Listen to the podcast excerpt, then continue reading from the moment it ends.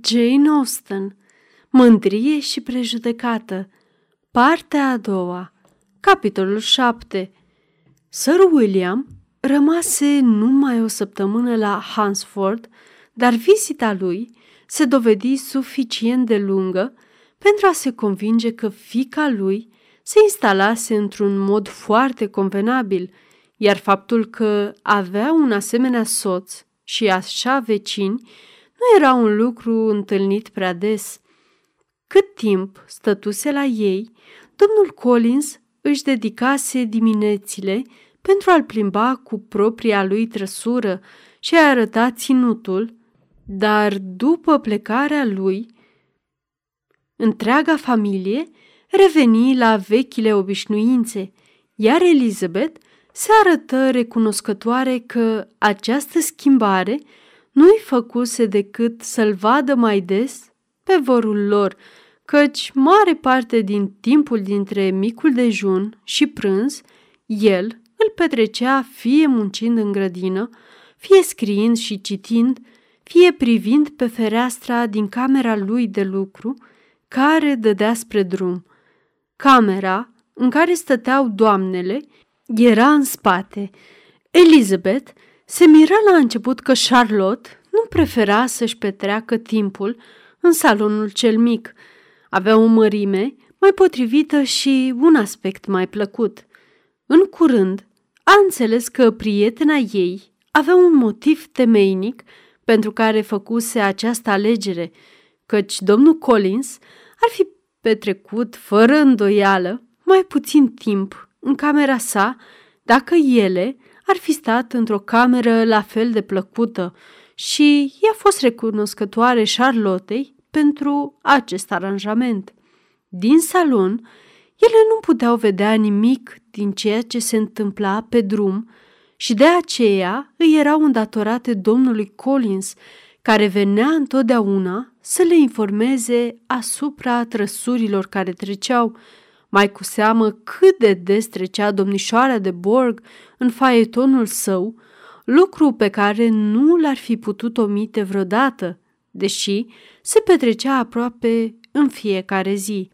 Ea se oprea destul de des la casa parohială, făcea conversație timp de câteva minute cu Charlotte și cu greu putea fi convinsă să coboare.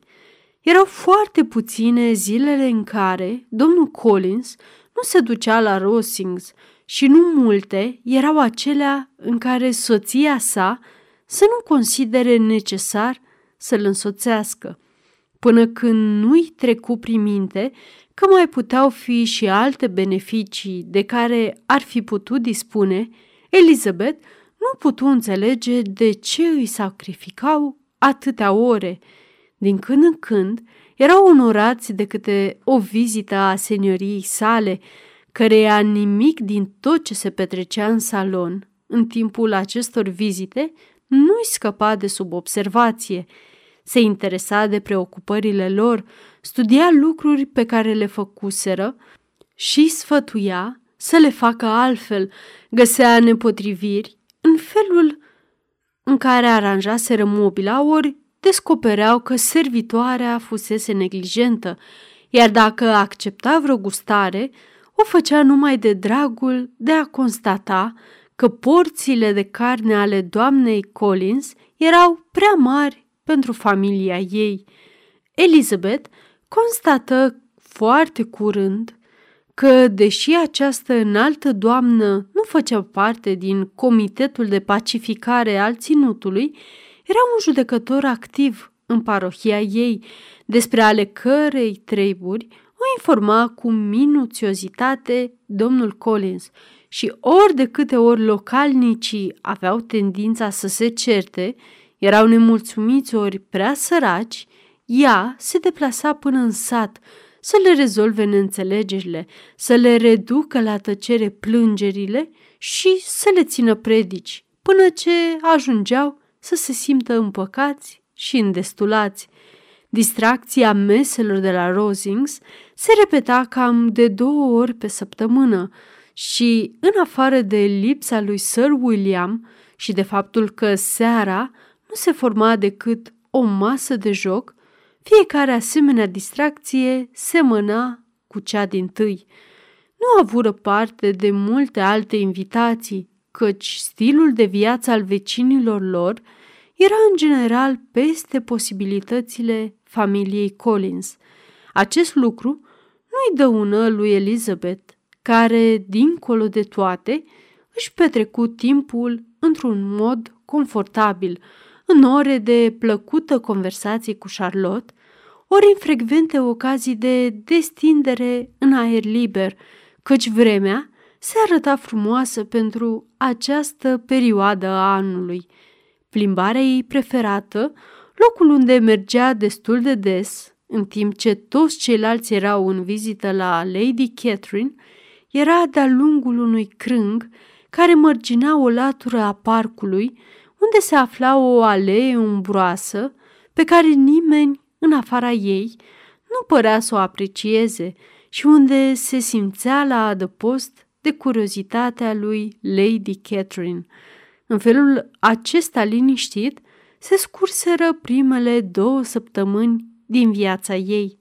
Se apropia Paștele, iar săptămâna de dinainte urma să adauge un musafir la Rosings, ceea ce pentru un cerc atât de restrâns era un lucru important. Elizabeth auzise la scurt timp, după ce sosise, că domnul Darcy era așteptat într-una din săptămânile următoare și cu toate că printre cunoștințele ei erau puține persoane pe care să nu îi le fi preferat, venirea lui era un element destul de nou pentru petrecerile de la Rosings. Spera să se amuze văzând, din felul în care se comporta cu verișoara sa, căreia îi fu destinat cu siguranță de către Lady Catherine, cât de lipsite de speranță erau planurile domnișoarei Bingley în privința lui. Dumnea ei vorbea despre venirea acestuia cu o mare satisfacție, iar despre persoana lui cu o deosebită admirație și părea aproape mânioasă când auzi că el se întâlnise în nenumărate ocazii cu domnișoara Lucas și cu Elizabeth. Foarte curând se află de sosierea lui la parohie, căci domnul Collins se plimbase toată dimineața în fața intrărilor ce dădeau în Hansford Lane, ca să se asigure primul că venise.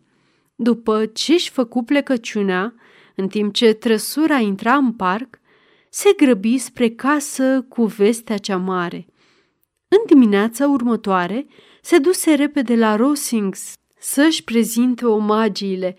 Erau acolo doi nepoți ai lui Lady Catherine îndreptățiți să le primească, fiindcă domnul Darcy venise împreună cu un colonel pe nume Fitzwilliam, fiul cel mic al unchiului său, lordul, și spre marea mirare a tuturor, domnul Collins era însoțit la întoarcere de către cei doi domni. Charlotte îi văzu traversând strada din camera soțului ei și dădu fuga în cealaltă cameră pentru a le da vestea fetelor despre onoarea ce urma să li se facă, adăugând, Ție trebuie să-ți mulțumesc, Eliza, pentru această dovadă de amabilitate. Domnul Darcy nu ar fi venit atât de curând să-mi prezinte omagiile. Elizabeth abia a avut timp să respingă acest compliment înainte ca sosirea celor trei domni să fie anunțată de clopoțelul de la ușă și în scurt timp aceștia se aflau în încăpere. Colonelul Fitzwilliam, care intrase primul, avea aproape 30 de ani. Nu era un bărbat frumos, dar ca înfățișare și mod de adresare era un adevărat gentleman. Domnul Darcy, care arăta la fel ca și în Fertfordshire, își aduse omagiile sale cu rezerva obișnuită doamnei Collins și oricare ar fi fost sentimentele sale față de prietena ei, o privi foarte liniștit. Elizabeth îi făcu doar o reverență, fără să-i adreseze vreun cuvânt. Colonelul Fitzwilliam începu o conversație cu siguranța și ușurința unui bărbat educat, vorbind într-o manieră foarte plăcută, dar vărul său, după ce îi adresă câteva vorbe doamnei Collins în legătură cu grădina și casa, rămase o vreme tăcut. Apoi, politețea îl îndemnă să o întrebe pe Elizabeth câte ceva despre sănătatea familiei sale. Ea îi răspunse în maniera obișnuită și, după o clipă, adăugă Sora mea cea mare este la Londra de trei luni. Nu vi s-a întâmplat niciodată să o vedeți?" Era perfect conștientă că nu se întâmplase acest lucru, dar dorea să vadă dacă el nu va trăda că are cunoștință de anumite lucruri care se petrecuseră între familia Bingley și Jane. I se păru puțin tulburat când îi răspunse că nu avusese norocul de a o întâlni pe domnișoara Bennet. Subiectul fu închis, iar domnii plecară curând.